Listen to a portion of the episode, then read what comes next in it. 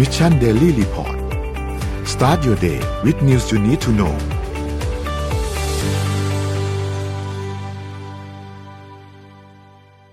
สวัสดีครับยินดีต้อนรับเข้าสู่ Mission Daily Report ประจำวันพุธที่ 29 มิถุนายน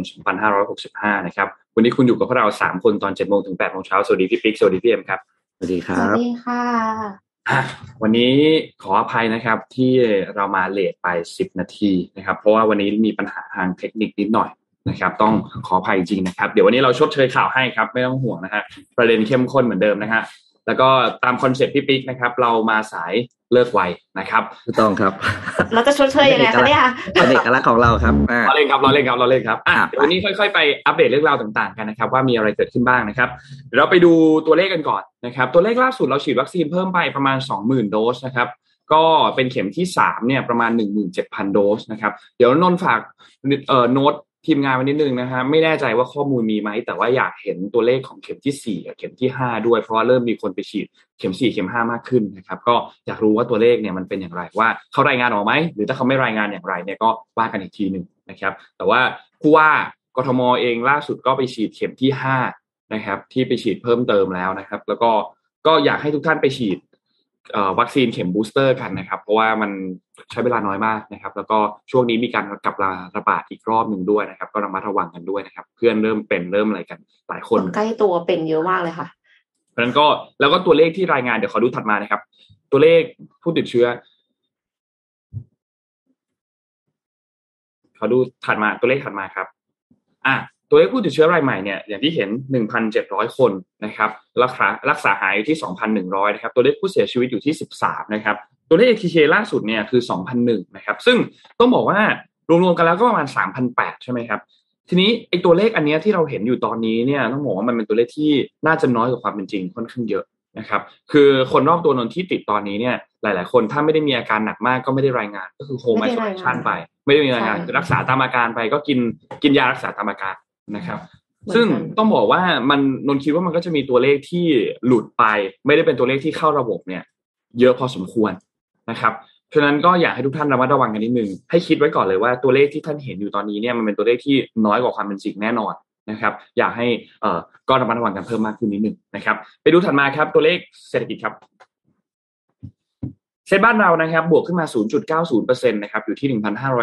1,594.47 นะครับดูต่างประเทศครับหุ้นต่างประเทศเริ่มต้นกันที่ดาวโจนส์นะครับบวกขึ้นมา 0.32%นะครับ NASDAQ ครับเป็นตัวเดียวในกระดานนี้ที่ติดลบนะครับติดลบ 0.55%นะครับฟุซี่ครับอยู่ที่บวก 0.95%นะครับ NYSE บวก 0.55%นะครับแล้วก็ห่างเสงนะครับบวก 0.85%นะครับนี่คืออัปเดตราคาหุ้นทั้งหมดนะครับไปดูถัดมาครับ ราคาน้ำมันดิบนะครับ WTI นะครับอยู่ที่ 109.91 นะครับ บวกขึ้นมา 0.31%นะครับ Brent crude oil นะครับบวกบวก 0.85%นะครับ อยู่ที่ 116.07 นะครับ แล้วก็วันนี้เนี่ยราคาหน้าปั๊มรู้สึกว่าจะปรับขึ้น 50 สตางค์ด้วยนะครับ ถัดมานะครับ ราคาทองคำปรับตัวลดลงเล็กน้อยติดลบ 0.09%นะครับ อยู่ที่ 1,821.15 นะครับ แล้วก็คริปโตเคอเรนซีนะครับไม่ได้มีการขยับตัวเยอะนะครับ บิตคอยเนี่ยอยู่ที่ประมาณ 20,000 เท่าเดิมนะครับ มีบางช่วงไปแตะ21,000นะครับ Ethereum เนี่ยอยู่ที่ประมาณ 1,200 นะครับ Binance ครับ237 นะครับ Solana ติดลบตัวเดียวนะครับ 1.02%อยู่ที่ 38.28 นะครับ แล้วก็ Bitkub Coin บวกเยอะกว่าเพื่อนนะครับ 7.4%อยู่ที่ 3.04 นะครับ นี่คืออัปเดตตัวเลขทั้งหมดนะครับ ค่ะเอ่อตะกี้นี้พูดถึงเรื่องของพลังงาน น้ำมันเนาะน้ำมันนี่ก็คือขึ้นตลอดเลยนะคะ ช่วงนี้ก็เลยอยากจะพามาดูรถยนต์พลังงานไฮโดรเจนกันบ้างค่ะ รถยนต์พลังงานไฮโดรเจนที่เอ็มจะพามาดูนะคะ เป็นรถบรรทุกค่ะ รถบรรทุกเนี่ยมาจากค่ายวอลโวรถพลังงานไฮโดรเจน แบบเชื้อเพลิงไฮโดรเจน fuel cell เนี่ยเป็นกระแสข่าวใหญ่ทั่วโลกในช่วงปี 2010 แต่ว่ามันก็fade fade ไปนะคะ แล้วก็ก็คืออีลอนมัสก์ก็ไม่ได้เห็นด้วยอะไรอย่างนี้ แล้วก็ถูกแทนที่ด้วยรถยนต์พลังงานไฟฟ้าแทน แต่ว่าตอนเนี้ยค่ะ วอลโวเนี่ยเขาปัดฝุ่นการนำพลังงานไฮโดรเจน กลับมาใช้อีกครั้งในรูปแบบของรถบรรทุก รถที่ใช้ทดสอบ มีชื่อว่า Volvo Fuel Cell Electric Truck ซึ่งซึ่งจริงๆก็คือยังไม่ใช่ชื่อรุ่นนะนะคะ เป็นเพียงรถยนต์ที่ผลิตขึ้นมาเพื่อทดสอบเท่านั้น โดยมองว่าการใช้เซลล์เชื้อเพลิงไฮโดรเจน เพื่อสร้างกระแสไฟฟ้าเนี่ยจะช่วยลดปัญหาการสร้างสถานีชาร์จไฟฟ้าที่มีค่าใช้จ่ายสูง และเข้าถึงได้ในพื้นที่ห่างไกล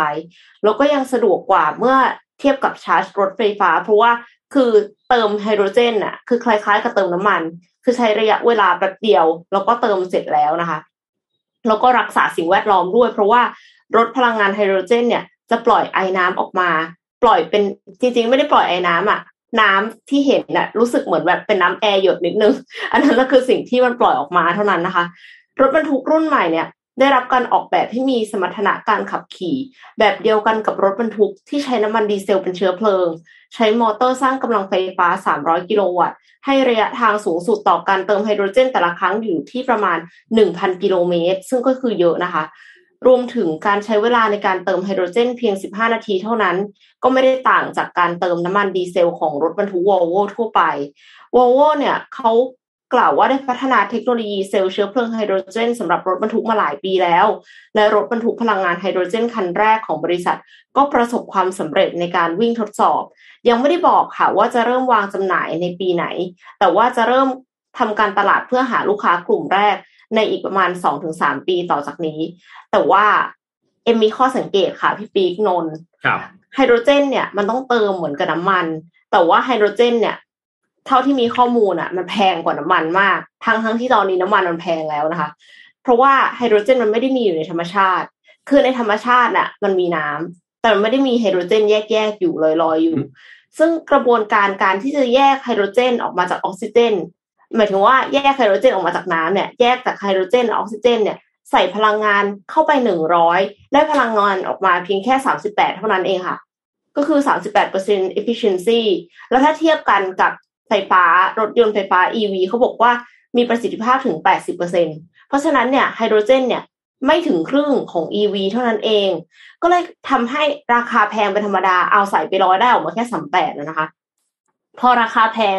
นึกถึงคนสร้างปั๊มอะคือปกติแล้วคนที่สร้างปั๊มน้ำมันนะก็ต้องมีน้ำมันจุไว้ในถังใช่ไหมคะ อันนั้นก็คือซอกถูกปะแล้วอันเนี้ยไฮโดรเจนเองมันแพงกว่าน้ำมัน ก็ยิ่งกลายเป็นทำให้ทำให้การสร้างปั๊มอะมันแพง แล้วก็เลยมีคนสร้างปั๊มน้อย ที่สหรัฐอเมริกาเนี่ยมีปั๊มไฮโดรเจนไม่ถึงห้าสิบปั๊มนะคะ แล้วส่วนมากก็คืออยู่ในแคลิฟอร์เนียค่ะ ถ้าอยู่นอกเขตที่มีปั๊มก็คงไม่ ซื้อรถยนต์พลังไฮโดรเจนกันอะจริงไหมคะกลายเป็นว่าคือเอ็มฟังยูทูบเบอร์คนหนึ่งที่เขาอยู่ที่สหรัฐอเมริกาเขาบอกว่า ถ้าเขาจะไปที่หนึ่งอะเขาต้องแบบว่าแวะซานดิเอโกเติมน้ำมันที่ซันซันตาบาบาร่าไม่ใช่เติมน้ำมันเติมไฮโดรเจนที่ซันตาบาบาร่าเสร็จแล้วค่อยไปต่ออะไรเงี้ยก็รู้สึกว่าแบบ คืออิสระ อิสระในการในการขับในการแบบเปลี่ยนเส้นทางอะ มันไม่มีเลยพี่ปิ๊กคือเหมือนกับว่ามันต้องวางแผนว่าฉันจะเติมปั๊มนี้แล้วจุดเสร็จเราไปเติมปั๊มนั้นต่ออะไรเงี้ยแล้วไฟฟ้าที่เอามาแยกไฮโดรเจนมาจากไหน อันนี้ก็เป็นอีกอย่างหนึ่งคือ ถ้ามันเป็นโรงไฟฟ้าที่ใช้น้ำมันหรือว่าใช้ก๊าซธรรมชาติ มันก็ไม่ใช่พลังงานสะอาดอีก ที่บอกว่าเอ้ยไฮโดรเจนมันสะอาด มันสะอาดตอนที่กำลังใช้ละแต่ว่าก่อนหน้านั้นน่ะ ที่จะได้ไฮโดรเจนมาเพื่อที่จะมาเติมรถอะ อันนั้นคือก็ใช้ fossil fuel หรือเปล่า ดังนั้นก็คือต่อให้เทคโนโลยีทำได้แล้ว ก็ไม่ได้หมายความว่า มันจะเป็นพลังงานแห่งอนาคตเสมอไปอะค่ะ ที่ญี่ปุ่นเป็นอีกประเทศหนึ่งใช่ไหมที่เขาทำเรื่องรถ hydro เยอะๆใช่ปะใช่ค่ะโตโยต้าค่ะโตโยต้า Miraiก็เราก็ยังไม่รู้ว่าจะเป็นยังไงนะแต่หลายคนตอนแรก ได้ยินคำว่ารถ hydro อาจจะเข้าใจว่าให้แบบเติมน้ำเข้าไปมันไม่ใช่เติมน้ำเข้าไปเนาะไม่ใช่ไฮโดรไฮโดรเจนมันไม่ใช่อย่างนั้นเออมันไม่ใช่ มันไม่ใช่ว่าการเติมน้ำแล้วเครื่องยนต์เข้าไปจัดการแยกเยอะอะไรเอง เพราะฉะนั้นโอ้โหถ้าถามว่าอีวีว่ายากแล้วเนาะบางเรื่องไอตัวแหล่งที่จะเติมไฮโดรนี่โอ้ก็ยากน่าจะอีกหลายปีนะน่าจะอีกน่าอีกอย่างพักใหญ่เลยอะถ้าไม่โดนคิวไปซะก่อน อืม เพราะว่าถ้าบอกว่าการ นะเติมร้อยได้สามสิบแปดได้สามสิบนี่โอ้โหเรียกว่าปั๊มมันต้องใหญ่เบอร์ไหนเนี่ยคือแบบตัวตัวขนาดของปั๊มที่จะทำมาให้คนมาเติมอะโอ้อาไม่เป็นไรเอาเอาอีวีก่อนแล้วกันบ้านเราเอาทีละขั้น คือคือไอ้ที่บอกว่าเติมร้อยได้สามสิบแปดอะค่ะไม่ไม่ได้หมายความว่าเติมเข้าไปร้อยแล้วได้สามสิบแปดแต่หมายความว่าตอนแรกเลยใส่พลังงานเข้าไปร้อยนึงเพื่อที่จะแยกไฮโดรเจนออกจากออกซิเจนอะแล้วสุดท้ายอะพลังงานที่ได้ออกมามันแค่สามสิบแปด ดูไม่เอฟฟิเชนเลย อืมอาจจะต้องแต่จต้องริงใช้โซเวลาร์ลาเซลล์ในต่ำกกาว่ารนั้นนะต้องใช้เวลาในการพัฒนาในการอะไรต่อไป เพราะว่าเขาก็ต้องมองเห็นอะไรบางอย่างเนาะอืมถึงถึงทำตัวนี้ออกมา ไม่งั้นไม่ แต่ว่ามันก็น่าสนใจตรงที่ช่วงนี้รถไฟฟ้ามันบูมมากนะไม่รู้ในอนาคตมันอาจจะมีเนี่ยรถพลังงานตัวเนี้ย ที่เข้ามาแทนคือเป็นทางเลือกเนาะเป็นเป็นอีกทางเลือกหนึ่งถ้าสมมติว่าสามารถทำตัวเลขให้ คุ้มค่าได้จริง ๆ เนี่ยก็อาจจะน่าสนใจนะครับ คือถ้าเรามองในมุมว่าโอเคราคาพลังงานมันแพง แต่ถ้ามันทำให้วิ่งได้ระยะทางได้ไกลขึ้นเข้าไปอีกอะไรเงี้ยก็อาจจะน่าสนใจ เดี๋ยวรอรอติดตามดูครับเพราะว่าเรื่องนี้น่าสนใจพี่ปิ๊กมีพาไปข่าวไหนต่อไหมฮะเอ่อมันมีข่าวหนึ่งน่าสนใจครับ ตอนนี้เราจะได้ยินข่าวเรื่องของการในบ้านเราก็จะมีการประกาศยกเลิกข้อจำกัดในเรื่องของการที่นักท่องเที่ยวจะขาเข้ามาใช่ไหม ที่ยกเลิกยกเลิก Thailand Pass นะครับแต่จริงๆแล้วเนี่ยต้องบอกว่ามันก็เป็นสิ่งที่จำเป็นที่ต้องทำเพราะว่าอย่างสัปดาห์ที่ผ่านมาเนี่ยนะครับ CNBC เขาสรุปยอดตัวเลข นักท่องเที่ยวที่เริ่มกลับมาเที่ยวแล้วนะ ตอนนี้คือ Southeast Asia เนี่ยเป็น top destination เลยนะครับ ของการออกมาเนี่ยออกของการออกมาเที่ยวอีกครั้งหนึ่งของนักท่องเที่ยวจากฝั่งฝั่งตะวันตกนะครับ โดยสามประเทศ แรกที่นักท่องเที่ยวเลือกจะมาเที่ยวก็คือสิงคโปร์ไทยแล้วก็มาเลเซียครับ โดยสถิติที่เกิดขึ้นในช่วงหนึ่งเดือนที่ผ่านมาหลังจากมีการเที่ยวเออไม่ใช่มีการล็อกดาวน์แล้วก็เปิดให้เที่ยวเนี่ย สิงคโปร์เป็นอันดับหนึ่งครับ ที่นักท่องเที่ยวเริ่มกลับมาเที่ยวก็เพราะแน่นอนคือสิงคโปร์เป็นประเทศแรกเนาะที่ผ่อนคลายมาตรการเกี่ยวกับโควิดนะครับ แล้วตอนนี้เนี่ยยอดบุ๊กิ้งของ โรงแรมต่างๆ ในสิงคโปร์เนี่ย ตอนนี้นะครับในในเดือนมิถุนายนที่ผ่านมาเนี่ย ขึ้นไปแต่ระดับหนึ่งในสามของปี 2019 ก็คือช่วงก่อนโควิดแล้วนะ แล้วก็คาดว่าภายในเร็วๆนี้เนี่ยภายในครึ่งปีแรกเนี่ยสมมติตัดที่สามสิบเนี่ยเขาคาดการตอนนี้ยอดท่องนักท่องเที่ยวเพิ่มขึ้นเร็วมาก ภายในสามสิบมิถุนายนเนี่ยจะขึ้นเป็นระดับที่สี่สิบแปดเปอร์เซ็นต์ของปีสองพันสิบเก้าก็แปลว่าฟื้นมาครึ่งหนึ่งแล้วนะครับ ในขณะที่ฟิลิปปินส์เองก็ไม่ได้แย่ฟิลิปปินส์เนี่ยช่วงต้นปีช่วง Q หนึ่งอยู่ที่ประมาณยี่สิบเปอร์เซ็นต์เท่านั้นนะในขณะที่คาดการณ์ว่า Q สองเนี่ยจะปิดตัวจะไม่จะปิดตัว จะปิดระดับนักท่องเที่ยวอยู่ที่ประมาณสี่สิบเปอร์เซ็นต์ของช่วงปี 2019 เหมือนกันนะครับ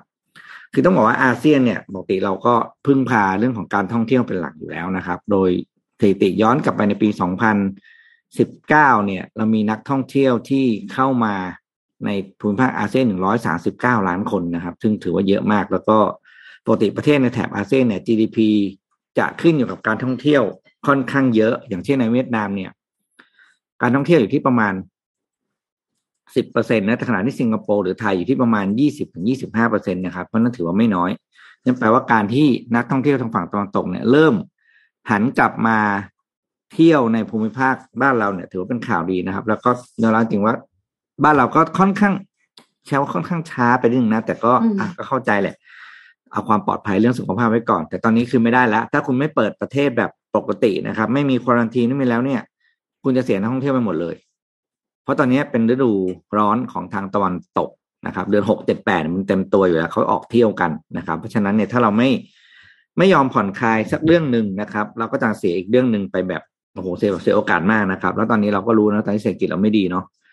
คิดว่าตอนนี้ประชาชนน่าจะไม่สนใจโควิดแล้วครับ คือโควิดก็โควิดเถอะอะไรเงี้ย เอาเรื่องของเศรษฐกิจก่อน เพราะว่าถ้าเศรษฐกิจดีนะ สุขภาพก็ดีโควิดก็ทำอะไรไม่ได้อะ อืม อืมเราดูหนึ่งหนึ่งกรกฎาคมนี้จะมีประกาศใช่ไหมครับเห็นว่าจะประกาศ effective วันที่หนึ่งกรกฎาคมนี้ต้องลองติดตามข่าวนะครับ โอเค อีกสองวันค่ะ อืมได้ สองวันใช่ พูดถึงนี่ก็เร็วเหมือนกันนะครับ เดือนนี้เดือนนี้มิถุนายนนี่แวบเดียวนี่จะหมดเดือนเองนะครับเดี๋ยววันนี้นนพามาดูต่อที่เรื่องของไปที่ผู้ว่าบ้าง มาที่กทมบ้างนะครับ ผู้ว่ากทมมีนโยบายอันหนึ่งที่หลาย ๆ ท่านน่าจะเคยใช้ แล้วก็น่าจะเคยผ่านผ่านตามมาบ้างก็คือตัว t r a f f y f o n d u นะครับ นี่ก็ผ่านมาประมาณเดือนนิด ๆ นะครับ ที่มีตัวแพลตฟอร์มอันนี้ขึ้นมา แพลตฟอร์มนี้คือ มันมีเป็นแพลตฟอร์มที่ให้ประชาชนเนี่ยเข้าไปรายงานแจ้งปัญหาว่าคุณเจอปัญหาอะไรบ้าง เช่น เจอสายไฟที่มันพันกันเละเทะ เจอฟุตบาท เจอนู่นเจอนี่ที่เป็นปัญหาในการใช้ชีวิตประจำวันที่อยู่ในเมืองของท่านในกรทมเนี่ยนะครับ ซึ่งก็มีปัญหาหลายอันที่เกิดขึ้นนะครับ แล้วก็มีการรายงานมาแล้วเขาก็เลยมีการสรุปตัวข้อมูลมาว่า เอ๊ะปัญหาอันไหนที่ถูกร้องเรียนมากที่สุด นะครับ อันนี้เป็นข้อมูลสรุปผลการดำเนินงานของกทมนะครับ อันดับหนึ่งฮะหนีไม่พ้นเรื่องนี้ครับ ก็คือเรื่องถนนครับ ถนนเนี่ยเป็นปัญหาที่ถูกร้องเรียนมาเยอะที่สุด ไม่ว่าจะเป็นถนนพังถนนชำรุดถนนอะไรต่างๆนะครับ รองมาจากถนนก็คือทางเท้านะครับ อันดับที่สองอันดับสามคือเรื่องของแสงเพราะว่าไฟไฟถนนไม่มีไฟบริเวณทางข้ามของคนไม่มีหรือว่าบริเวณของถนนที่มืด หรือว่ามีไฟที่ดับไปนะครับสี่คือเรื่องของปัญหาขยะครับ ทั้งสองประเด็นเลยคือ ทั้งถังขยะที่น้อยเกินไป ทั้งประเด็นของอขยะที่ส่งกลิ่นเหม็นนะครับ และก็ปัญหาที่ห้าเนี่ยก็คือปัญหาเรื่องเกี่ยวกับน้ำท่วมนะครับเมื่อวานนี้ผู้ว่าเองก็มีการลงพื้นที่น้ำท่วม เพราะว่าเเกิดฝนตกนะครับ แล้วก็มีข้อมูลออกมาบอกว่ามีประมาณห้าที่ที่มีน้ำท่วมนะครับ หลังจากที่ฝนตกหนักในช่วงตอนเย็นเมื่อวานนี้ ตอนเย็นเมื่อวานนี้ต้องบอกว่านรกแตกมากนะครับ ราะว่าฝนตกตอนเวลาเลิกงานพอดีนะครับ ประมาณห้าโมมางตามนัดเลยค่ะโมงคือแบบโอ้โหหนักหน่วงมากสำหรับใครที่เอ่อเมื่อวานนี้เจอฝนตกน้ำท่วมลองแชร์แชร์ข้อมูลให้เรากันหน่อยนะครับ ว่าเมื่อวานนี้เป็นยังไงบ้างนะครับ แต่ก็เอาล่ะ เมื่อวานนี้คุณชาชาก็ลงพื้นที่ไปสำรวจบริเวณเอ่อห้วยขวางนะครับ ในเขตห้วยขวางตรงนั้นนะครับแล้วก็บอกว่าจริงแล้วเขตห้วยขวางนี่มันเป็นพื้นที่นนบ้านนนก็อยู่ห้วยขวางนะอยู่ใกล้ๆพื้นที่บริเวณตรงนั้นเหมือนกันเป็นพื้นที่ปรับเซียนนะครับ เพราะว่ามันต่ำครับ คือตกทีไรท่วมตลอดนะครับ บ้านนนเนี่ยต้องยกสูงขึ้นมากว่าถนนที่อยู่ในในซอยบ้านเนี่ยพอสมควรเลย เพื่อให้น้ำเนี่ยมันไม่ท่วมเข้ามานะครับ แล้วก็สุดท้ายแล้วเนี่ยเมื่อวานนี้เนี่ยน้ำเยอะนะครับ แต่ว่าน้ำระบายค่อนข้างเร็วนะครับ ซึ่งก็คาดกันว่าน่าจะมีผลมาจากเรื่องของ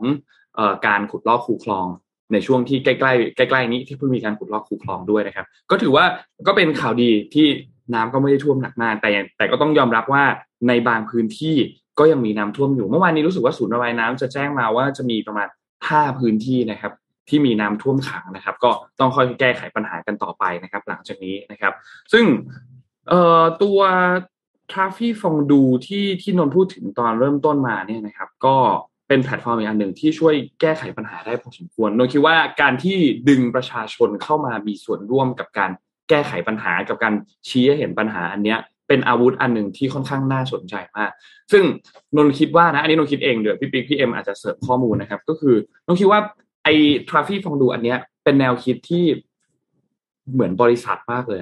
อืมเป็นแนวคิดที่บริษัทมากๆเลย นนท์ไม่รู้ค่ะว่าเอ่อเอ่ออาจารย์ชาชาติอาจจะเอามาจากแนวคิดตอนที่ทำตอนที่เป็นซีอของบริษัทเอกชน Q House ตอนนั้นหรือเปล่า ก็คือ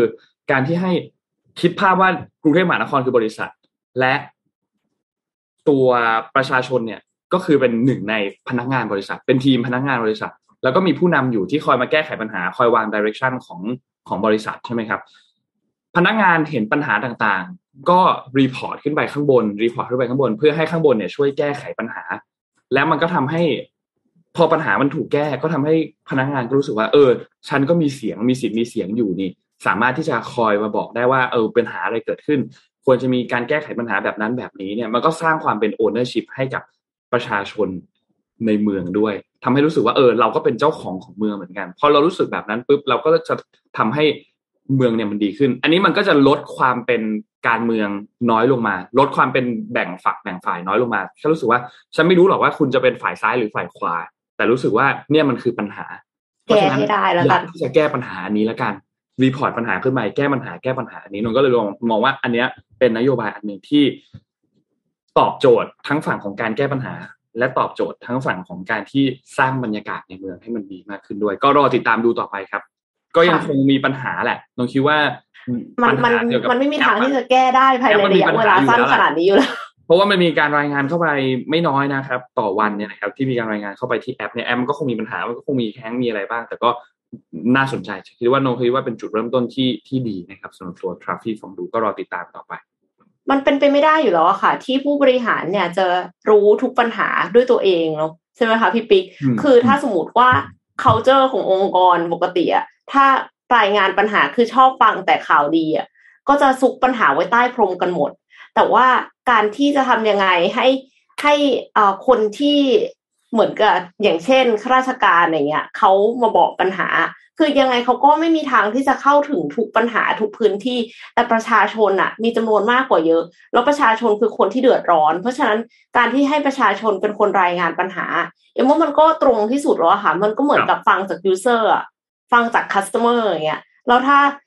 ยังไงแน่นอนไม่ใช่ทุกปัญหาที่แก้ได้ ไม่ใช่ทุกปัญหาที่แก้ได้ในทันที แต่อย่างน้อยมีข้อมูล มีข้อมูลก่อนก็ ในอนาคตก็อาจจะแก้ด้วยวิธีอื่น ที่อาจจะไม่ได้แก้ได้เฉพาะปัญหานี้ แต่แก้ทีเดียวหลาย ๆ ปัญหาเลย อาจจะเปลี่ยนนโยบายบางอย่างเลยอะค่ะ ก็เป็นแนวคิดที่ดีมากค่ะ คือไอ้เรื่องรับข้อร้องเรียนเนี่ยควรจะทำอยู่แล้วเนาะใช่จะได้รู้ว่ามีอะไรเกิดขึ้นอย่างน้อย รู้ว่ามีอะไรเกิดขึ้นบ้าง แล้วค่อยมาจัดว่าจะทำอะไรก่อนหลังใช้ทรัพยากรเท่าไหร่ ใช้เวลายังไงใครทำอะไรอย่างเงี้ยแต่ถ้า รอให้ผู้ปฏิบัติงานเป็นผู้รายงาน เราจะไม่เห็นความผิดปกติที่ใดเลยเพราะทุกอย่างจะดูเรียบร้อยหมดถูกกับก็จริงค่ะเอ้าใครจะรายงานล่ะ ถ้ารายงานก็แปลว่าคุณทำงานมีปัญหาสิก็ถูกก็ถูกใช่ใช่เพราะฉะนั้นเนี่ยเรื่องธรรมดามากเลยก็คืออย่างที่อาจารย์อาจารย์ชาติทำที่ท่านผู้ว่ากรทมทำเนี่ยเป็นเรื่องปกติมากนะ ก็คือคนที่อยู่ในระดับอ่าแค่แค่คำว่าการเป็นผู้บริหารองค์กรแล้วกันเนาะ ลงไปดูเพื่อให้เห็นปัญหา ก็จะได้รู้ว่าอ๋อมันมีปัญหาอยู่สองจริงปัญหามันซ้อนก็อยู่สองเรื่องนะครับ ตัวปัญหาจริง ๆ กับปัญหาในเรื่องของการจัดการกับปัญหานั้น ก็เป็นอีกเรื่องหนึ่งปัญหาที่เกิดจริงๆแน่นอนเราเราคงต้องเข้าใจมันเกิดเช่นถนนพังอะไรของมันพังกันได้ถูกปะเออถนนพังไฟดับอะไรอย่างเงี้ยนี่เป็นเรื่องปกติที่มันเกิด แต่ปัญหาเรื่องที่สองที่พี่บอกครับ คือปัญหาเกี่ยวกับการจัดการปัญหาเนี่ย ถ้าไม่ลงไปกับตาคุณจะไม่มันได้เห็น แล้วสิ่งที่องค์กรที่พัฒนาแล้วทุกที่เขาก็จะทำเหมือนที่ผู้ว่ากทมคนปัจจุบันทำนี่แหละ ก็คือลงไปดูให้เห็นปัญหาด้วยตัวเอง เพราะฉะนั้นพี่จะบอกเลยว่าที่อาจารย์ชาติทำไม่ใช่เรื่องผิดปกตินะครับ ไม่ใช่เรื่องแปลกไม่ใช่เรื่องหวือหวาฮือฮาไม่ใดๆไม่ใช่เรื่องใหม่ จริงเป็ๆนเราเรื่องไม่ธรได้รมใหม่ดาขนมากดที่นั้นคนที่เรื่องที่การเป็นผู้บริหารนำควรต้องจะทำทำอืมไอ้ที่ผิดปกติหวือหวาฮือฮาคือที่ผ่านมาไม่ได้ทำอันนั้นคือเรื่องผิดปกติเขาไม่สายตรงนายกนะพี่ปิ๊ก เอ่อเราต้องเข้าใจครับนิดหนึ่งว่าปัญหาการทำงานคือเราชินกับการบริหารการทำเราชินกับการทำงานแบบไม่ปกติมานาน พอเราเจออะไรที่เป็นปกติ เรารู้สึกว่าอันนั้นเป็นเรื่องแปลกเป็นเรื่องใหม่นะครับ คือเอ็มพราะฉะนั้นคิดว่าคีย์เลยคือ คือเขาไม่การตอบสนองอะคือหมายถึงว่าจริง ๆ แล้วอะการให้เปิดให้ร้องเรียนได้อะ ปกติมาก แล้วก็เอ็มเชื่อว่ามันมีอยู่แล้ว แต่ว่าปัญหาก็คือว่าเปิดให้ร้องเรียน แต่หลังจากนั้นคุณเอาไปทำอะไรหรือเปล่าอืมจริงๆแล้วเออคุณอัศวินก็เคยทำเคยทำเหมือนกันที่เป็นน่าจะเป็น Line Official แล้วก็อืมให้แจ้งปัญหาเข้าไปเหมือนกัน ก็ต้องบอกว่าเคยทำคุณอัศวินก็ค่ะทเพียงแค่ว่าหลังจากนั้นน่ะ มันมีการได้รับการแก้ไขไหมคืออันเนี้ยเอ็มเห็นคนที่รายงานเข้าไปอะแล้วเขาเห็นว่าอิชูของเขาอะเฮ้ยกำลังรอดำเนินการอยู่หรือว่ามีคอมเมนต์ตอบกลับมาการที่มีคอมเมนต์ตอบกลับมามันดีมากเลยนะ มันดีต่อใจมาก มันรู้สึกว่าเฮ้ยเสียงของเรามันได้รับ ได้รับการได้ยินอะ เขาได้ยินเสียงที่เรา voice ออกไปอะไรอย่างเงี้ยค่ะ แล้วในอนาคตก็เชื่อว่ามันจะดีขึ้นได้ ทางนี้ใด ๆก็ตามก็ต้องติดตามต่อไปว่า ในอนาคตมันจะดีขึ้นได้จริงหรือเปล่า แต่ว่าเอ็มเชื่อว่าอันนี้ก็เป็นจุดเริ่มต้นที่ดี เป็นนิมิตหมายที่ดีค่ะ แล้วตะกี้นี้นนท์พูดถึงเรื่องของน้ำท่วมำครับผมก็เลยจะพามาเรื่องของน้ำท่วมอีกสักที่หนึ่ง แต่ว่าไม่ใช่ที่ประเทศไทย แต่เป็นที่มาลดีฟค่ะ อย่างที่ทุกท่านก็น่าจะทราบกันดีอยู่แล้วนะคะ ว่ามาลดีฟเนี่ย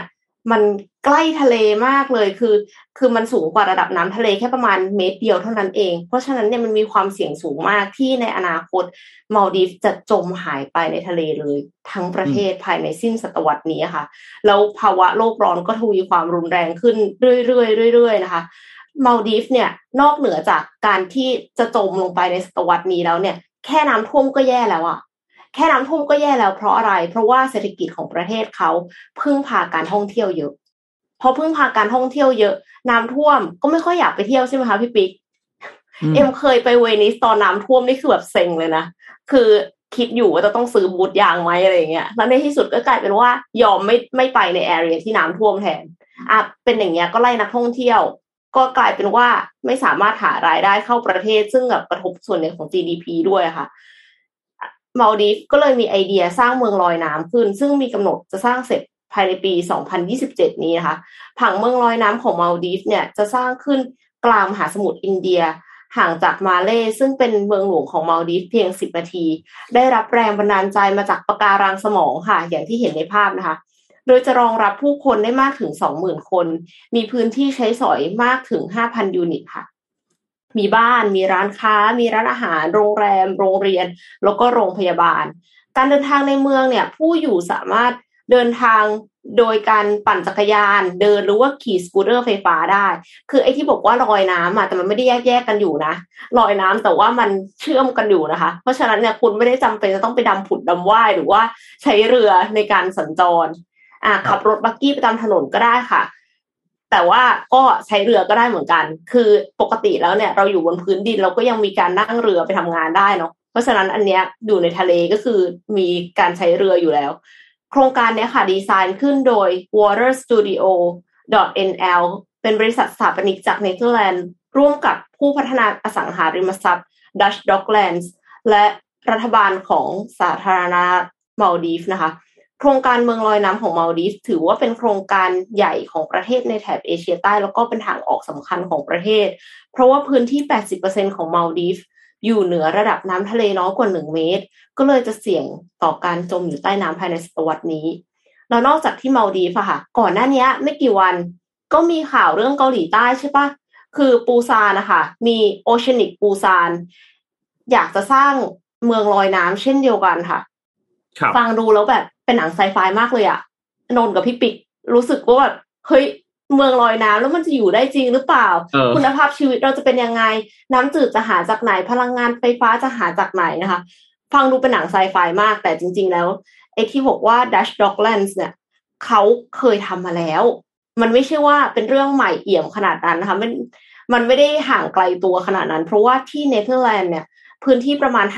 50%สูงใกล้เคียงระดับน้ำทะเล แล้วก็มีคนที่ได้รับผลกระทบจากน้ำท่วมเป็นประจำเลยค่ะทำให้เขาต้องใช้บ้านลอยน้ำใช้จริงกันมาหลายปีแล้วนะคะเราบ้านเนี่ยก็แบบหน้าตาน่ารักดูดีเลย บางบ้านก็คือติดโซลาร์เซลล์ก็ใช้พลังงานจากโซลาร์เซลล์อันแน่นอนว่ามันก็ไม่ได้มีพื้นที่เยอะมากเนาะเพราะฉะนั้นเนี่ย solar panel ก็อาจจะอย่างเดียวก็คืออาจจะไม่พอของมาลดีฟเขาบอกว่าจะใช้พลังงานจาก smart grid อะแล้วก็แต่ว่าทีเนี้ยที่เนเธอร์แลนด์นะคะบ้านนะเขามีสองแบบ บ้านหนึ่งคืออยู่บนน้ำเลย เพราะฉะนั้นเนี่ย ถ้าน้ำขึ้นน้ำลงก็คือไปตามน้ำนะคะก็กระเพื่อมกระเพื่อมอย่างเงี้ยเหมือนบ้านอยู่บนโป๊ะอะของมันอืมอืมอะแต่ว่ามีอีกแบบหนึ่งเป็นบ้านอยู่บนดินที่มันอยู่ตรงตลิ่งอะค่ะ แล้วเสร็จแล้วมันแบบเหมือนกับว่าข้างล่างอะมันเตรียมไว้เหมือน เตรียมโปะไว้ติดไว้ข้างล่างบ้านอะก็คือถ้าสมมติว่าน้ำมันท่วมขึ้นมา จนมิดพื้นดินอันนั้นอะบ้านก็จะลอยขึ้นมาค่ะ เขาเรียกแบบประมาณแอมฟิเบียนอะเหมือนสัตว์ครึ่งบกครึ่งน้ำอะเออ ก็คือครับวางอยู่บนพื้นดิน แต่ว่าถ้าน้ำท่วมก็จะลอยได้ จริง ๆ เอ็มอะก็กังวลเรื่องกรุงเทพนะที่เขาบอกว่าน้ำมันจะท่วมภายในปี2030นี้หรือเปล่าคะถ้าจำไม่ผิด ก็กลายเป็นว่า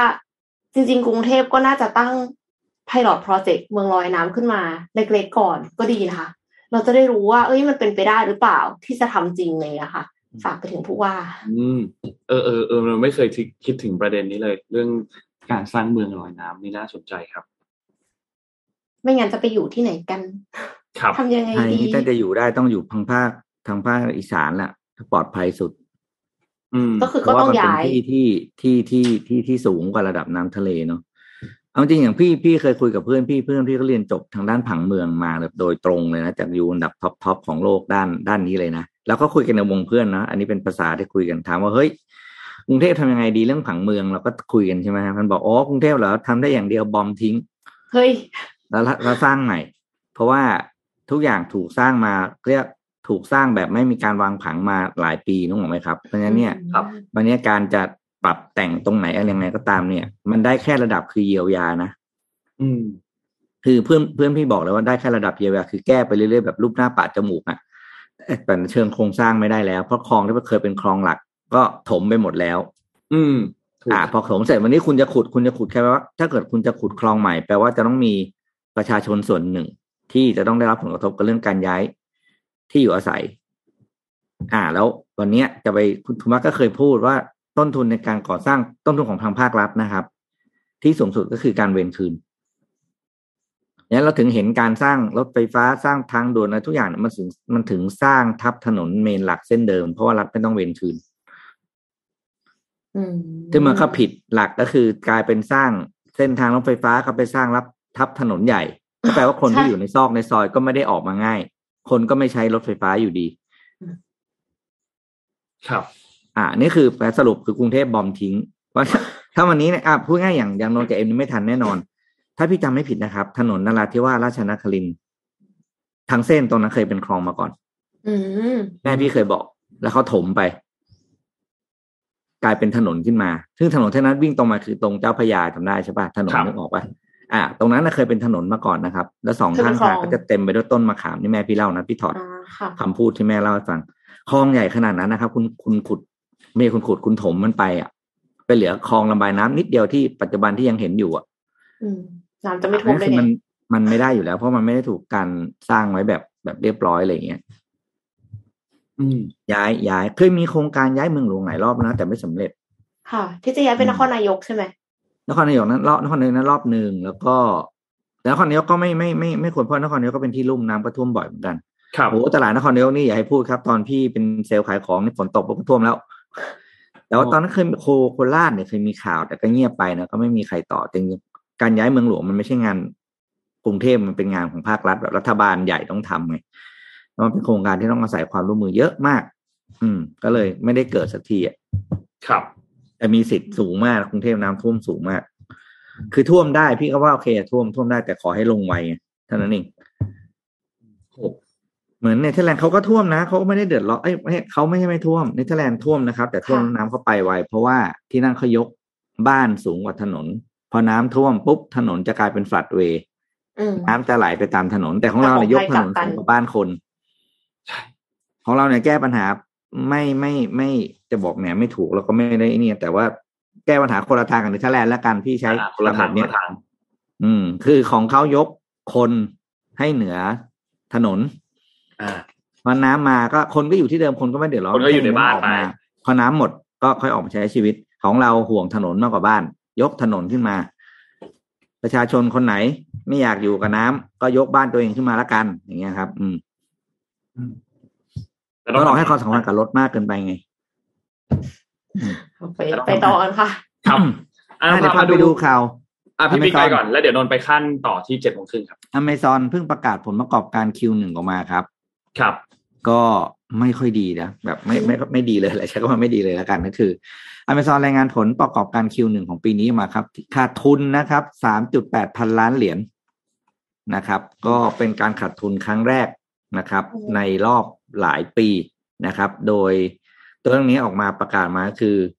เป็นตัวเลขที่ผลประกอบการแย่กว่าที่คาดไว้นะครับ แล้วก็คือคือตอนแรกเนี่ย คาดการณ์ไว้ว่าจะกำไร 4.4 พันล้าน นะครับ แต่ขาดทุนคือคือเขาเรียก convert อีกด้านหนึ่งนะคือขาดทุนกับขาดทุนมหาศาลเลยนะครับ สาเหตุก็คือค่ะเรื่องของการซื้อที่อ่าลดลงอย่างเห็นได้ชัดนะครับ แล้วก็ต้นทุนในการขนส่งมันสูงขึ้นมากนะครับ ซึ่งอันนี้ก็ทำให้ผลทำให้ราคาหุ้นของ Amazon เนี่ยลดลง 2.4%ในช่วงสัปดาห์ที่ผ่านมานะครับ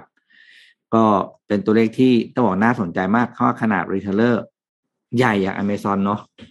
อยู่ดีๆเอ๊ะทำไมขาดทุนได้นะครับ โดยสินค้ากลุ่มที่มียอดขายลดลงนะครับ แล้วทำให้ Amazon เนี่ยอ่าเจอกับตัวเลขขาดทุนก็คือ แน่นอนคือหนึ่งก็คือกลุ่มของกลุ่ม apparel นะครับ กลุ่มเรื่องของกลุ่มเสื้อผ้าเสื้อผ้าค่ะอืมยอดขายเนี่ยลดลงอย่างเห็นได้ชัดนะครับ แล้วก็อีกอันนึงคือเรื่องของ productivity ที่มีการสำรวจมาแล้วว่า Amazon เนี่ยมีการ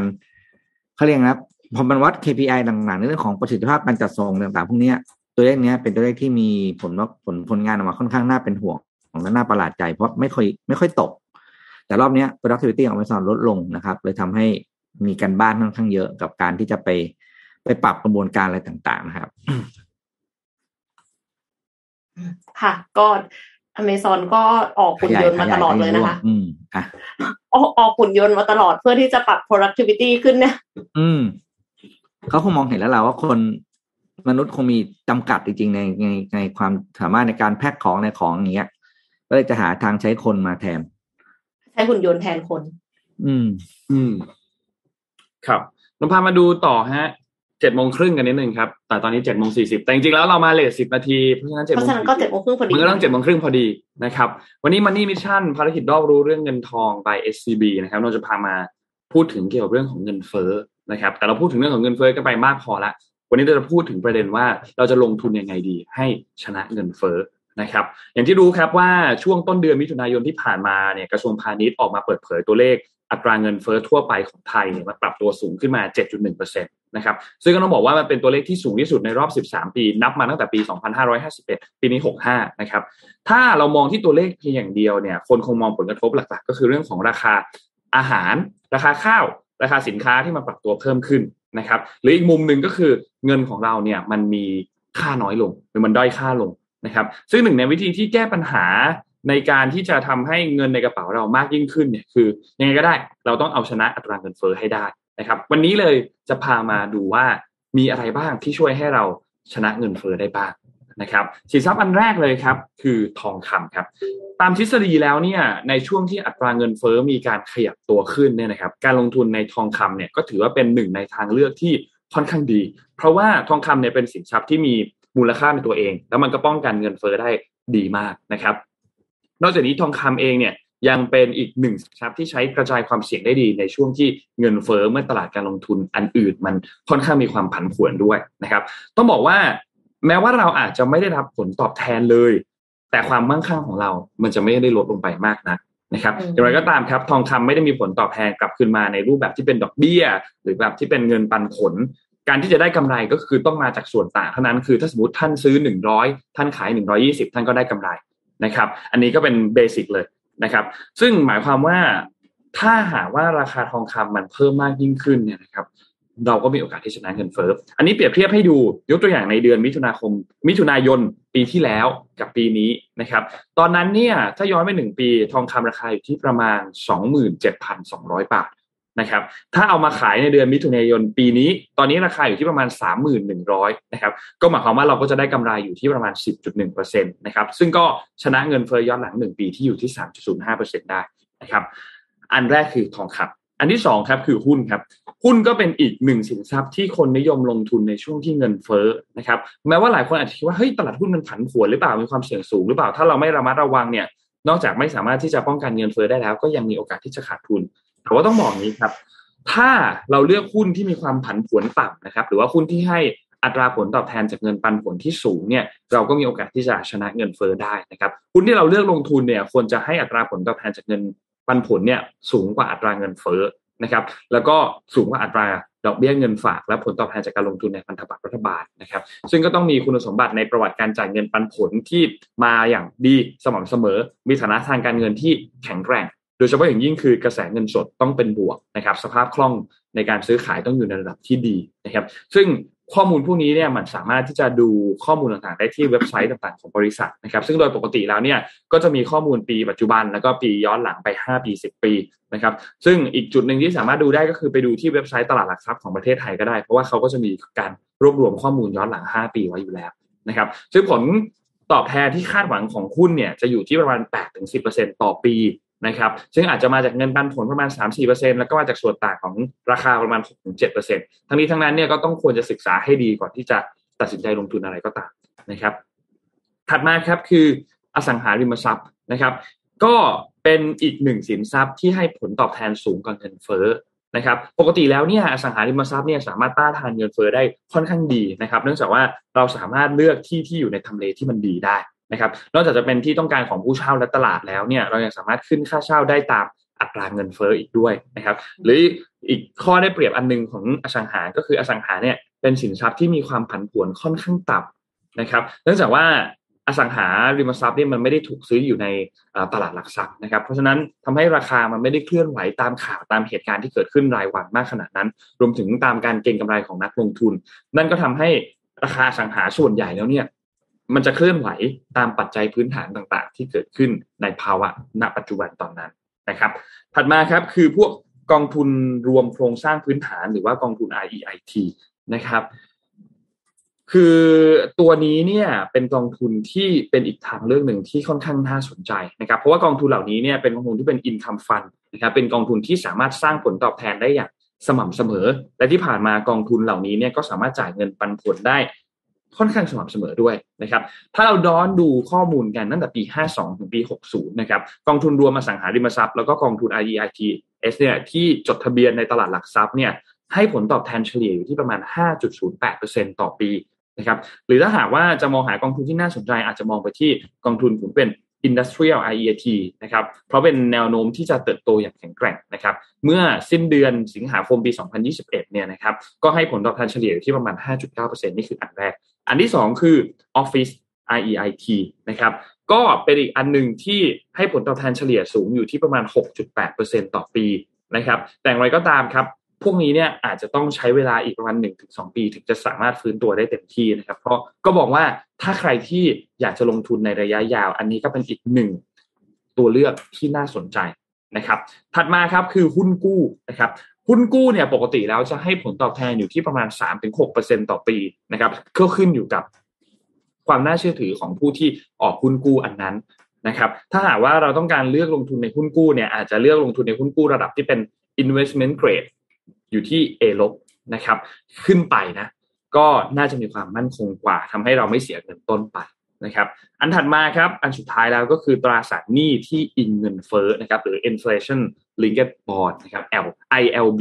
นะครับเป็นอีกหนึ่งสินทรัพย์ที่น่าสนใจนะครับผลตอบแทนของตราสารหนี้ประเภทนี้เนี่ยจะขยับไปตามเงินเฟ้อ นั่นหมายความว่าอะไร หมายความว่าถ้าเงินเฟ้อยิ่งสูง ตราสารหนี้ชนิดนี้ก็จะให้ผลตอบแทนที่สูงตามขึ้นไปด้วยนะครับ แต่ว่าต้องบอกว่าเราไม่ต้องกังวลนะ ถ้าสมมติว่าเงินเฟ้อมันติดลบเนี่ยแล้วเงินต้นเราจะหาย เพราะว่า ILB เนี่ยเขาจะมีเงื่อนไขอยู่นะครับว่ากำหนดให้จ่ายเงินต้นในงวดสุดท้ายไว้ว่าจะจ่ายคืนไม่น้อยกว่าเงินต้น ณวันที่ออกตราสารหนี้นะครับ เพราะฉะนั้นสิ่งเดียวที่ต้องลุ้นคือเราจะได้ดอกเบี้ย เยอะหรือได้ดอกเบี้ยน้อยเท่านั้นเองนะครับ ซึ่งตราสารหนี้อันนี้เนี่ยก็เป็นอีกหนึ่งทางเลือกที่เหมาะกับนักลงทุนที่รับความเสี่ยงได้ต่ำนะครับ เพราะฉะนั้น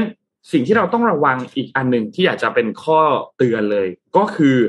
การลงทุนในสินทรัพย์ที่ได้ประโยชน์จากเงินเฟ้อเนี่ยนะครับต้องไม่ลืมว่าเงินเฟ้อเนี่ยเป็นหนึ่งในกลไกที่สำคัญมากๆในการปรับสมดุลของเศรษฐกิจ นะครับ เราไม่จำเป็นที่จะต้องย้ายมาลงทุนในสินทรัพย์ที่ได้ประโยชน์จากเงินเฟ้อทุกครั้งที่เงินเฟ้อมีการปรับตัวขึ้นก็ได้ แต่เราควรจะมีเป้าหมายอย่างชัดเจน มีกรอบเวลาอย่างชัดเจนว่า การลงทุนของเราเนี่ย แผนการลงทุนของเราเป็นอย่างไร ในหนึ่งปีห้าปีสิบปี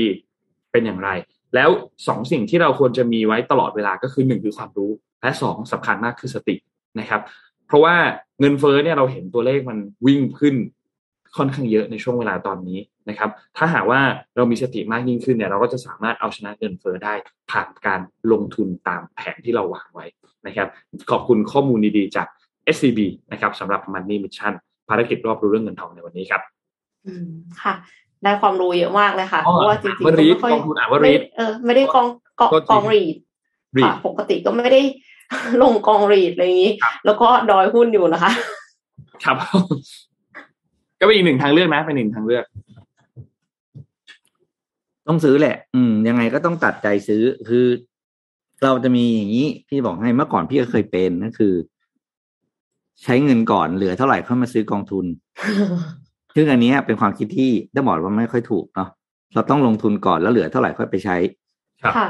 ใช้ก็คือคำว่าใช้คือใช้ฟุ่มเฟือยทั่วไปตามไอ้ความอยากไลฟ์สไตล์เราของมันเนาะต้องมีของเรา เออคือไม่ใช่บอกหืมแม่งลงทุนหมดไม่มีซื้อความสุขความบันเทิงอะไรให้ตัวเองเลยไม่ได้ แต่ว่ามันแค่เปลี่ยนวิธีคิด คือเก็บอะไรนะเขาเรียก เงินเก็บส่วนหนึ่งใช่ไหมครับ ลงทุนส่วนหนึ่งค่าใช้จ่ายจำเป็นส่วนหนึ่งแล้วที่เหลือนั่นเราค่อยไป ค่อยไป entertain ตัวเอง เราต้องเปลี่ยนลำดับความสำคัญในการใช้เงินใหม่ อืมอย่าเอาอย่าเอาเงินเหลือมาลงทุนนะครับอืมต้องต้องเอาต้องเงิลนงทุนที่ก่อน แล้วค่อยลงทุนเหลือก่อนแล้วค่อยไปช็อปครับ ใช่ลงทุนเนี่ยนะจริงซื้องงงๆไปเนี่ยยังไงก็ ยังไงก็ยังได้นะก็ยังใช่ก็อะยัค่ะงพี่ได้ปิ๊กแหละอย่าซื้อเออลูน่านะอืมแต่แต่แต่ได้ข่าวว่าตอนนี้มันกลับมา อืมก็ไม่ไม่แล้แน่วหรใจอว่าเพราะอะไรเอหรออ มันเด้งกลับมา ไม่แน่ใจว่าเพราะอะไร แต่ว่าทางนี้ก็ก็ไม่ซื้ออยู่ดีเพราะตัวว่าไหนกลัตัววไหนลูน่าค่ะอ๋อเหรอคริปโตค่ะอ๋ออืมอืมอืมอืมโอ้แต่คนนี้ ไปไหนไปโผล่ที่ไหนนรกได้ไหมเนี่ยจะโดนเจ็บเอาครับนั่นแหละสิครับนั่นสิอืม ใช่ใช่น่ากลัวจริง โอเคค่ะอ่าเอ็มพาไปต่อเรื่องของรถยนต์ไฟฟ้าแล้วกันนะคะตะกี้นี้พูดถึงรถบรรทุกพลังงานไฮโดรเจนกันไปแล้ว แต่ว่าที่เราจับตามองกันตลอดเวลาเลยก็คือรถยนต์ไฟฟ้ารุ่นต่าง ๆ เพราะว่ามีหลาย player เหลือเกินที่ออกรุ่นใหม่ ๆ ออกมาแล้ว ระยะการวิ่งก็เพิ่มขึ้นเรื่อยๆ ค่ะ ล่าสุดค่ะ Mercedes-Benz ก็แน่นอนนะคะ เป็นผู้นำเรื่องของรถยนต์อยู่แล้ว เปิดเผยความคืบหน้าในการพัฒนารถยนต์พลังงานไฟฟ้า Vision E-Quix คือคิดว่าอ่านว่า e-quix นะมันคือ eqxx อะที่สามารถวิ่งได้ระยะทาง 1,200 กิโลเมตรค่ะ เยอะมากเลยนะ 1,200 กิโลเมตร เป็นระยะทางที่ไกลกว่ารถยนต์พลังงานไฟฟ้าจากเทสลาแล้วก็ส่วนใหญ่ในปัจจุบันนะคะ การออกแบบโครงสร้างของตัวรถยนต์ไฟฟ้า Vision E-Quix เนี่ยถือเป็นจุดเด่นเรื่องพลศาสตร์ค่ะ อากาศพลศาสตร์ก็เลยทำให้ลดแรงต้านของอากาศ ล่อยให้อากาศไหลผ่านได้รวดเร็วที่สุด มีค่าสัมประสิทธิ์แรงต้านที่ 0.17 นะคะ ส่งผลให้ใช้พลังงานไฟฟ้าน้อยลง แล้วก็วิ่งได้ระยะทางไกลขึ้นค่ะ โครงสร้างของรถยนต์พลังงานไฟฟ้า Vision Equix เนี่ย คือมีความยาว 4.97 เมตร กว้าง 1.87 เมตร ความสูง 1.34 เมตร แล้วก็น้ำหนักตัวรถประมาณ 1,755 กิโลกรัมค่ะ ระบบพลังงานไฟฟ้าใช้แบตเตอรี่ขนาด 100 กิโลวัตต์ชั่วโมง แรงดันไฟฟ้า 900 โวลต์ แล้วก็การใช้ไฟฟ้าเฉลี่ย 8.3 กิโลวัตต์ชั่วโมงต่อ 100 กิโลเมตร แล้วความเร็วสูงสุดจำกัดที่ 140 กิโลเมตรต่อชั่วโมงค่ะ ก่อนหน้านี้ในเดือนเมษายนเบนซ์เนี่ยเขาได้ทำการทดสอบพลังงานไฟฟ้ารุ่นนี้ในประเทศเยอรมันนะคะ แล้วก็วิ่งไปที่เทือกเขาแอลป์ ของสวิตเซอร์แลนด์ อิตาลีตอนเหนือนะคะ ไปไปถึงเฟรนช์ริเวียร่าระยะทาง 1,000 กิโลเมตร ก็ประสบความสำเร็จในการทดสอบค่ะ แล้วก็มีการทดสอบอีกครั้งหนึ่งที่สนามแข่งด้วยนะคะ ที่สหราชอาณาจักร ผ่านตอนเหนือของประเทศฝรั่งเศสลอดอุโมงค์ยูโร มีระยะทางทั้งหมด 1,202 กิโลเมตร ก็สำเร็จอีกค่ะ เพราะฉะนั้นเนี่ยโอ้โหน่าสนใจมากเลยนะคะสำหรับคนที่มีกำลังเงิน คนที่ยังมีเงินอยู่นะคะ ก็สามารถที่จะซื้อรถยนต์ไฟฟ้าหรูหรา แล้วก็แล้วก็แบบประหยัดพลังงาน หมายถึงว่าในแง่ที่ว่ามันมันแรงต้านมันน้อยอะ่ะเพราะฉะนั้นก็คือประหยัดพลังงานในแบบนั้นด้วย แต่ว่า มีข่าวหนึ่งเพิ่งออกมาเลย ซึ่งไม่แน่ใจว่าขัดขาหรือเปล่านะคะ เพราะว่าต้นเดือนมิถุนายนเนี่ยรัฐรัฐสภายุโรปผ่านการโหวตให้แบนการจำหน่าย รถยนต์ใช้น้ำมัน ตั้งแต่ปี 2035 เป็นต้นไป คือแต่เดิมเนี่ยเขาบอกว่ารถใช้น้ำมันสันดาปภายในเนี่ย ตั้งแต่ปี 2035 เนี่ยไม่ให้ไม่ให้วิ่งแล้วนะในยุโรป แต่ว่าเขาเลื่อนออกไปค่ะ มีห้าชาติที่ยุโรปนะคะ คือ อิตาลีโปรตุเกสสโลวาเกียบัลแกเรีย แล้วก็โรมาเนียเนี่ยเขาให้เลื่อนการแบนออกไปอีก 5 ปี คือไปแบนปี 2040 แทน โดยระบุว่าปี 2035 เนี่ยขอให้ลดการปล่อยก๊าซคาร์บอนไดออกไซด์จากรถยนต์ 90%ก่อน แล้วค่อยลด 100%ภายในปี 2040 ค่ะ ก็ไม่แน่ใจว่าหัวทิ่มกันไหม หรือว่าไม่เป็นไรเพราะยังไงน้ำมันก็แพงอยู่แล้ว ดังนั้นการที่สามารถ เติมไฟฟ้าได้ แล้วถ้าเติมได้จากบ้านตัวเอง ถ้าใครที่มี solar panel แล้วเติมได้จากบ้านเนี่ยก็อาจจะคุ้มกว่าอยู่ดี อืม น่าสนใจ สักคันไหมคะพี่ปีโอ้ไม่ไหวครับ พี่ ตอนนี้เอาเป็นว่าแหมรอรอรอเล็กรุ่นอยู่แล้วแต่ก็รอมาตรการนู่นนี่จะมีอะไรอีกหรือเปล่าเนาะอืม คือมาตรการทางภาษีอะไรอย่างนี้ใช่ไหมคะอืมใช่ครับ แล้วก็ที่สำคัญคือตอนนี้ยังไม่ได้ลดด้วย ไอ้รถไอ้รถที่ได้เนี่ยก็เป็นรุ่นที่เราแหมใช้คำง่ายๆคือเราก็ซื้อไม่ไหวอะมันก็แพงเกิน อืม ประมาณปีหนึ่งด้วยรถรถรุ่นที่เขามีรถเนาะเออเขาก็แพงเกินกว่า สติปัญญาน้อยของเราจะ afford ได้เพราะนั้นเราก็จะไม่ซื้ออะไรที่เกินตัว ครับเพราะงั้นเนี่ยกลายเป็นประหยัดค่าน้ำมันเดี๋ยวไปเสียค่าดอกเบี้ยแทนเราก็ไม่ก็ไม่เอาเหมือนกัน เราก็จะซื้อในสิ่งที่เราถือว่าเรา อะดูในในระดับงบประมาณที่เราที่เราคิดว่ามันเหมาะสมอะไรเงี้ยก็เดี๋ยวรอดูอีกเพราะเดี๋ยว มอเตอร์โชว์ปลายปีนี้ก็มีอีกหลายรุ่นนะรถไฟฟ้ามีอีกหลายรุ่นที่จะมาให้เราได้เลือกกันอะไรอย่างเงี้ยเพราะนั้นก็รอไป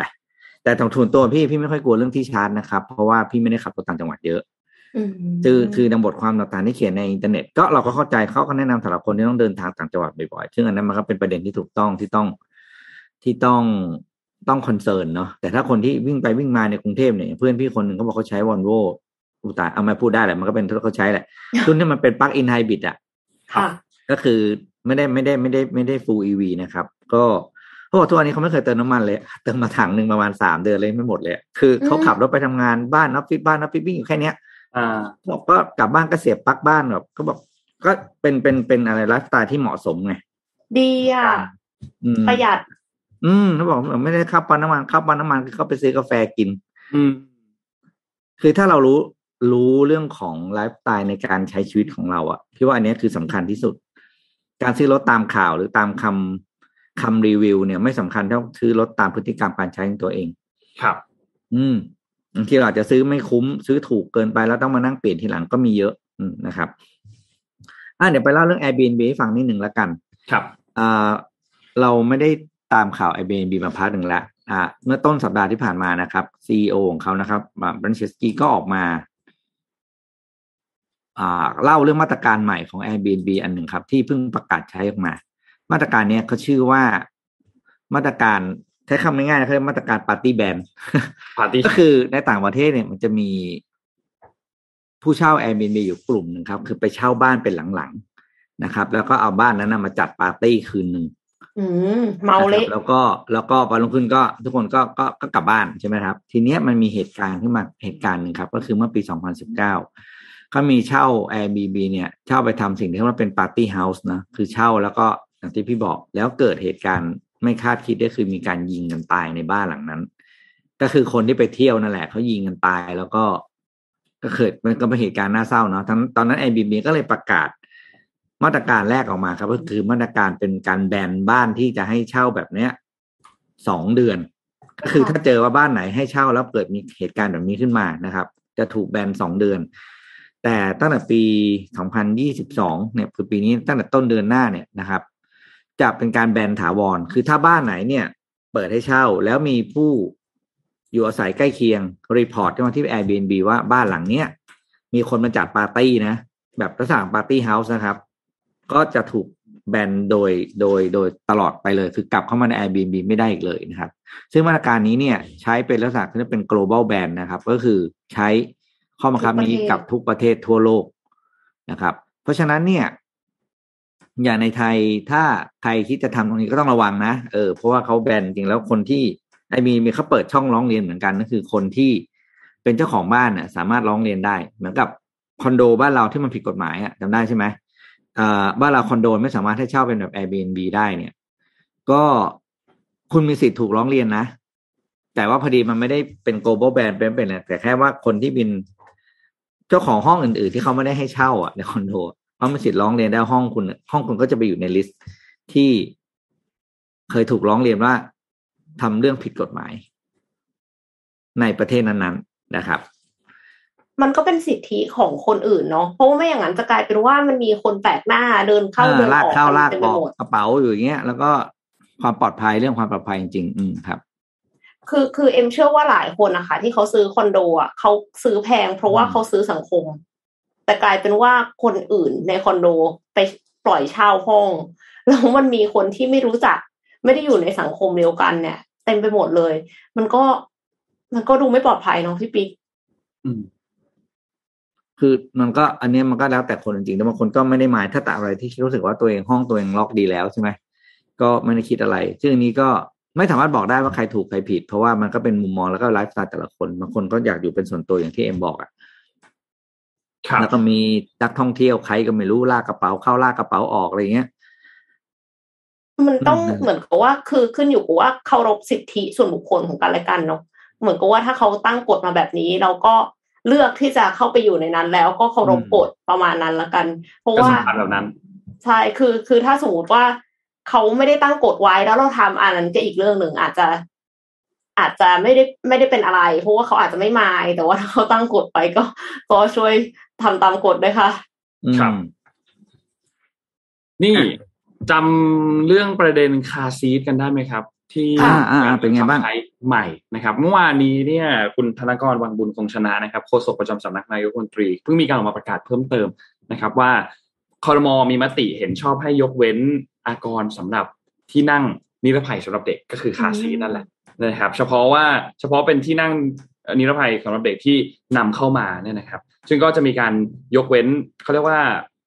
ลดภาษีนำเข้าคาซีทต่างประเทศ 20ควรค่ะนะครับ ซึ่งก็เริ่มใช้ตั้งแต่ประกาศเลยซึ่งคือเขาประกาศแล้ว แล้วก็จะใช้ไปจนถึงสิ้นปี 2566 นี้ด้วยนะครับ ซึ่งต้องบอกว่าคือปัจจุบันเนี่ยตลาด คาซีทเนี่ยส่วนใหญ่แล้วเนี่ยมันเป็นการนำเข้ามาจากต่างประเทศ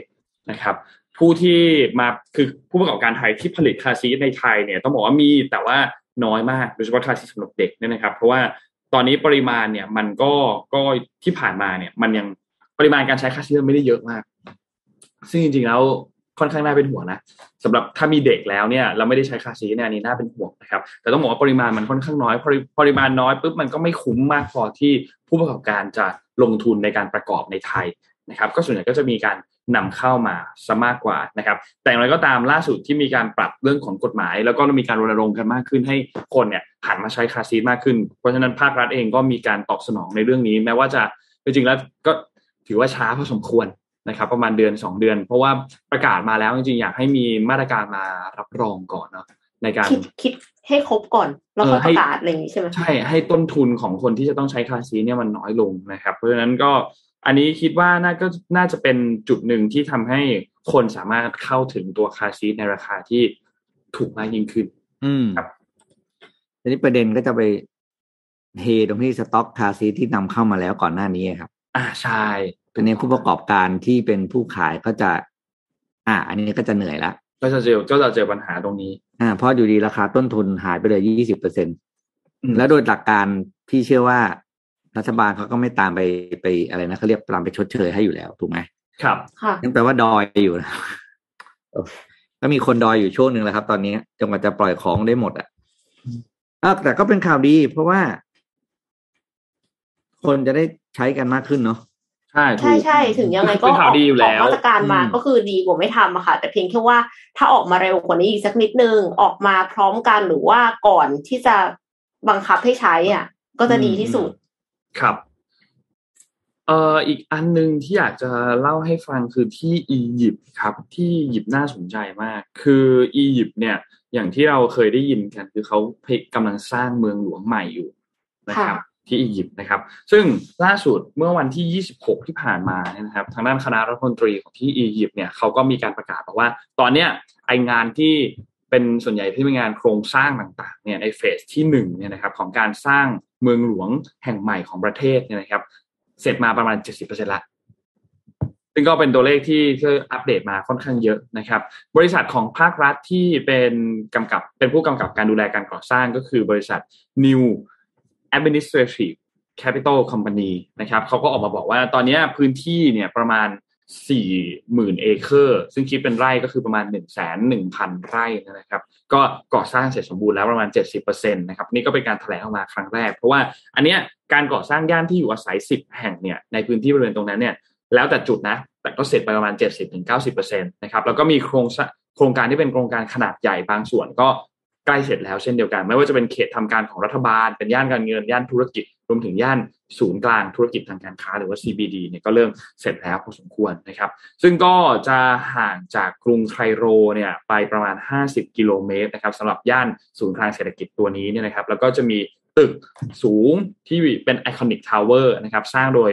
บริษัทวิศวกรรมการก่อสร้างแห่งรัฐของทางจีน หรือว่า CSCEC นะครับ ก็ ต้องบอกว่าการเมืองหลวงอันนี้เนี่ยคอนเซ็ปต์ของเขาคือเป็นเมืองหลวงบริหารนะครับเป็นแห่งใหม่ของอียิปต์ก็จะเป็นที่ตั้งต่างๆ ของสถาบันสำคัญต่างๆของรัฐบาล ซึ่งก็จะย้ายมาจากกรุงไคโร ซึ่งถ้าใครเคยไปก็จะรู้ว่ามันแออัดมากมีประชากรที่หนาแน่นนะครับ ประชากรไคโรเนี่ยมีอัตราส่วนแค่เมืองเดียวเนี่ยนะครับ คิดเป็นประมาณ 20%ของจำนวนประชากรรวมทั้งหมดภายในประเทศแล้วก็คือ 100 ล้านคนทั่วประเทศนะครับ เพราะฉะนั้นก็น่าสนใจมาก คือการสร้างเมืองใหม่แบบนี้สิ่งที่จะตามมาอันหนึ่งก็คือการสร้างตำแหน่งงานที่เพิ่มตามขึ้นมานะครับ ซึ่งรัฐบาลเนี่ยเขาก็คาดการณ์ว่าน่าจะสร้างงานใหม่ให้กับประชาชนเนี่ยประมาณ 2 ล้านอัตรานะครับ ก็รอติดตามดูนะครับว่าจะเสร็จเมื่อไหร่นะครับ คิดว่าน่าจะต้องใช้เวลาอีกสักพักหนึ่งแหละนะครับ แต่ว่า อันนี้ก็เป็น progress ที่ค่อนข้างดีเลย ที่เพิ่มขึ้นมาได้ประมาณ 70%แล้วนะครับค่ะ อย่างที่พี่ปิ๊กบอกเนาะว่าเราอาจจะต้องนึกถึงว่าเราจะย้ายเมืองหลวงกันก็ดูเมืองต่างๆ ดูประเทศอื่นๆ เป็นครับตัวอย่างกันไปก่อน หรืครัอบไม่ก็ pilot project นะคะ floating city เล็กๆก่อนอืมอืมถ้าย้ายน่าจะหัวอ่อเรียกโคราชน่าจะเหมาะที่สุดเนาะถ้าย้ายเมืองเพราะตอนนี้ก็มีมอเตอร์เวย์ไปลงรถไฟก็ถึงใช่ไหม เออดูดูดูลจังงหวัดตัวก็ใหที่ญ่สุดเนาะอืม ดูลงตัวพื้นที่จังหวัดโคราชใหญ่มากใหญ่แบบอื้อหือทำอะไรได้หลายโซนนิ่งเลยแหละเออ ก็นี่แต่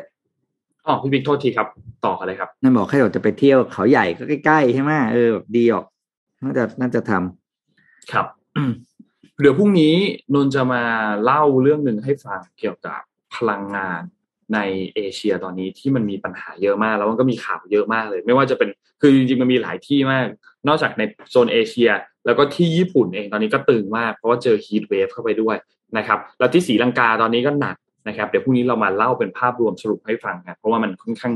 ยาวนิดนึงนะครับ แต่ว่าคือต้องบอกว่าตอนนี้เนี่ยน่าเป็นห่วงมากสำหรับหลาย ๆ พื้นที่ทั่วโลกตอนนี้เกี่ยวกับเรื่องของประเด็นวิกฤตพลังงานนะครับ โดยเฉพาะอย่างไม่มียิ่งพลังงาน ไม่มีไฟฟ้าไม่มีน้ำมันอย่างเงี้ยหรอคะในเอเชียเนี่ยน่าเป็นห่วงมากครับพี่เอ็มพี่ปิ๊กครับ เรื่องพลังงานตอนนี้เนี่ยฮ่า อ่า เดี๋ยวปิดท้ายพี่มีรูปนี้ให้ดูด้วยมีข่าวดีไหมครับพี่ปิ๊กเป็นข่าวดีไหมฮะไม่ไม่ให้ดูรูปของสาทรสมัยก่อนอ๋อโอเคโอ้เป็นถนนสาทรนะครับขอโทษทีเมื่อกี้บอกถนนนราธิวาสอันนี้พี่เข้าใจผิดเป็นจริงๆเป็นสาทรครับ สาทรในอดีตกับสาทรในวันนี้ อ่าดาบมารูปขึ้นมา ดูแบบเล่นๆนี่ไม่ในซีเรียสครับนี่ครับ ภาพสาทรสมัยก่อน นี่คือถนนสาทรเลยนะครับ ที่เห็นเป็นแนวคลองนั่นนะก็คลองกว้างขนาดเนี้ยแล้วก็ปัจจุบันก็จะมีอีกรูปหนึ่งเขาเปรียบเทียบให้ดู พี่ก็ไปค้นภาพมาจากเน็ตนั่นแหละ ก็คือขนาดความกว้างของคลองมันก็หายไปเนาะแล้วก็เป็นเนี่ยสิ่งก่อสร้างที่เราสร้างขึ้นมา ก็ไม่ต้องสงสัยว่าคลองที่เป็นหนึ่งในคลองใหญ่หนึ่งในสามที่ผ่านกรุงเทพเนี่ย มันโดนโดนโดนปรับไปเป็นถนน ก็เลยครับกับความสามารถในการระบายน้ำเนี่ย ก็เลยลดลงไปเยอะเหมือนกันอืมนะครับ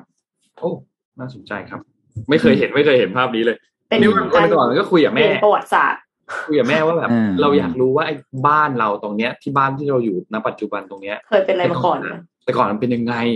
คือแม่ก็ทันใช่ไหมคุณตาก็ทันใช่ไหมแต่ว่าทันทันเราไม่ทันไงเราเกิดมามันก็เป็นถนนตีเส้นเข้ามาแบบนี้แล้วนะครับ ก็เลยแบบพยายามโดยถามแม่ก็บอกว่า เนี่ยแหละเป็นสิ่งที่แม่เสียดายมาตลอดชีวิตเลย คิดทุกวันเลยว่า น่าจะถ่ายรูปเอาไว้หน่อย คุณตาก็เหมือนกันว่าแบบน่าจะถ่ายรูปตอนนั้นไว้หน่อยว่าเออตอนนั้นมันเป็นยังไงถนนมันเป็นยังไงอะไรเงี้ยผมจะได้เอามาเปรียบเทียบกันเนี่ยรูป before after แบบรูปข้างบนบนภาพเนี่ยเป็นรูปที่แบบมีค่ามากเลยอะอืมนนท์อาจจะไปเซิร์ชดูก็ได้นะ คืออาจจะไม่ใช่บ้านนนท์เลยแต่ว่าแถวๆนั้นน่ะเออมันอาจจะมีนะต้องลองไปหาดูครับเดี๋ยวต้องลองไปหาดูว่ามีข้อมูลมากน้อยคือถ้าอย่างบ้านพี่เนี่ยถือว่าเราเราพูดกันว่านี่คุยเล่นแล้วหลังแปดโมงครับครับคือถ้าบ้านพี่ถ้าถามว่าแอร์เรียในกรุงเทพ แอร์เรียไหนที่บ้านพี่เนี่ยเรียกว่าต้องใช้คำว่าอย่าใช้คำว่าผูกพันเลยเขาเรียกว่าคลุกอยู่ดีกว่าเนาะครับก็คือแยกลาดประสงค์อ่าทำไมอะคะคือแม่พี่ทำงานแยกนั้นตลอดชีวิตอ๋อเลยตั้งแต่งานแรกยันงานเกือบสุดท้ายสุดท้ายอะคือออฟฟิศเขาอยู่ตรงนั้นแหละแยกนั้นแหละเพราะฉะนั้นเนี่ยตึกไหนขึ้นก่อนขึ้นหลังนะตรงก่อนตรงนี้เป็นมุมอะไรยังไงเนี่ยเขาจะเขาค่อนข้างจะจำได้ อืมเพราะว่า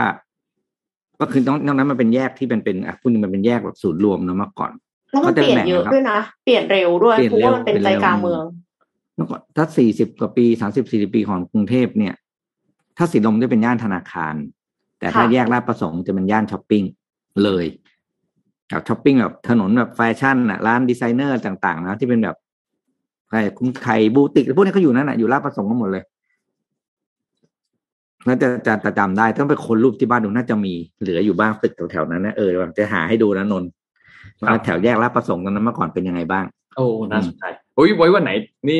พี่ content พวกนี้นะมักจะเป็นพี่โทมัสนะที่เอาภาพอืมภาพนี้ใช่ใช่ให้เราดูนะนึกถึงพี่โทมัสเลยว่าเออวันไหนเดี๋ยวพี่โทมัสอาจจะเอามาเล่าให้ฟังว่า ถนนตรงนี้สมัยก่อนเป็นยังไง ปัจจุบันเป็นยังไงอะไรเงี้ยให้ทุกท่านได้ flashback ไปด้วยกัน อืมอะหมดแล้วครับวันนี้อะวันนี้ครบถ้วนพี่เอ็มมีปิดท้ายอะไรไหมครับ หรือว่าครบแล้วไม่มีแล้วค่ะ โอเค วันนี้ขอบคุณ SCB นะครับผู้สนับสนุนแสนใจดีของเรานะครับ ขอบคุณที่คอยสนับสนุนมาตลอดนะครับ แล้วก็วันนี้มี Money Mission by SCB ภารกิจรอบรู้เรื่องเงินทองด้วยนะครับ ก็ฝากกันไว้ด้วยสำหรับใครที่ช่วงนี้คิดว่าเงินเฟ้อมันหนักมากแล้วจะเรามองหาช่องทางการลงทุนที่จะสามารถเอาชนะเงินเฟ้อได้นะครับ ก็เป็นอีกหนึ่งช่องทางนะครับ แล้วก็อย่าลืมไปศึกษาเพิ่มเติมด้วยว่าท่านจะลงทุนอะไร นะครับเป็นสิ่งสำคัญมากๆนะครับแล้วการก็อย่ลงทุนมีความเสี่ยงค่ะ ผู้ลงทุนควรศึกษาข้อมูลก่อนตัดสินใจลงทุนครับผมถูกต้องฮะอย่าลืมครับความรู้กับสตินะครับเป็นสิ่งที่สำคัญมากๆในการจะลงทุนอะไรก็ตามนะครับและขอบคุณทางด้านดีน่าโทนิวนะครับน้ำเต้าหู้ออร์แกนิกหอมอร่อยดีกับสุขภาพให้คุณออร์แกนิกได้ทุกวันนะครับขอบคุณมากๆนะครับเขามี 2 สีนะมีสีเหลืองกับสีฟ้านะครับเป็นสูตรปกติของเขาแล้วก็เป็นสูตรน้ำตาลน้อยนะครับ ก็ฝากด้วย นะครับสุดท้ายขอบคุณท่านผู้ฟังทุกท่านครับที่ติดตาม Mission Daily Report นะครับแล้วเราพบกันใหม่อีกครั้งหนึ่งในวันพรุ่งนี้วันพฤหัสนะครับ สวัสดีครับ สวัสดีค่ะครับ Mission Daily Report start your day with news you need to know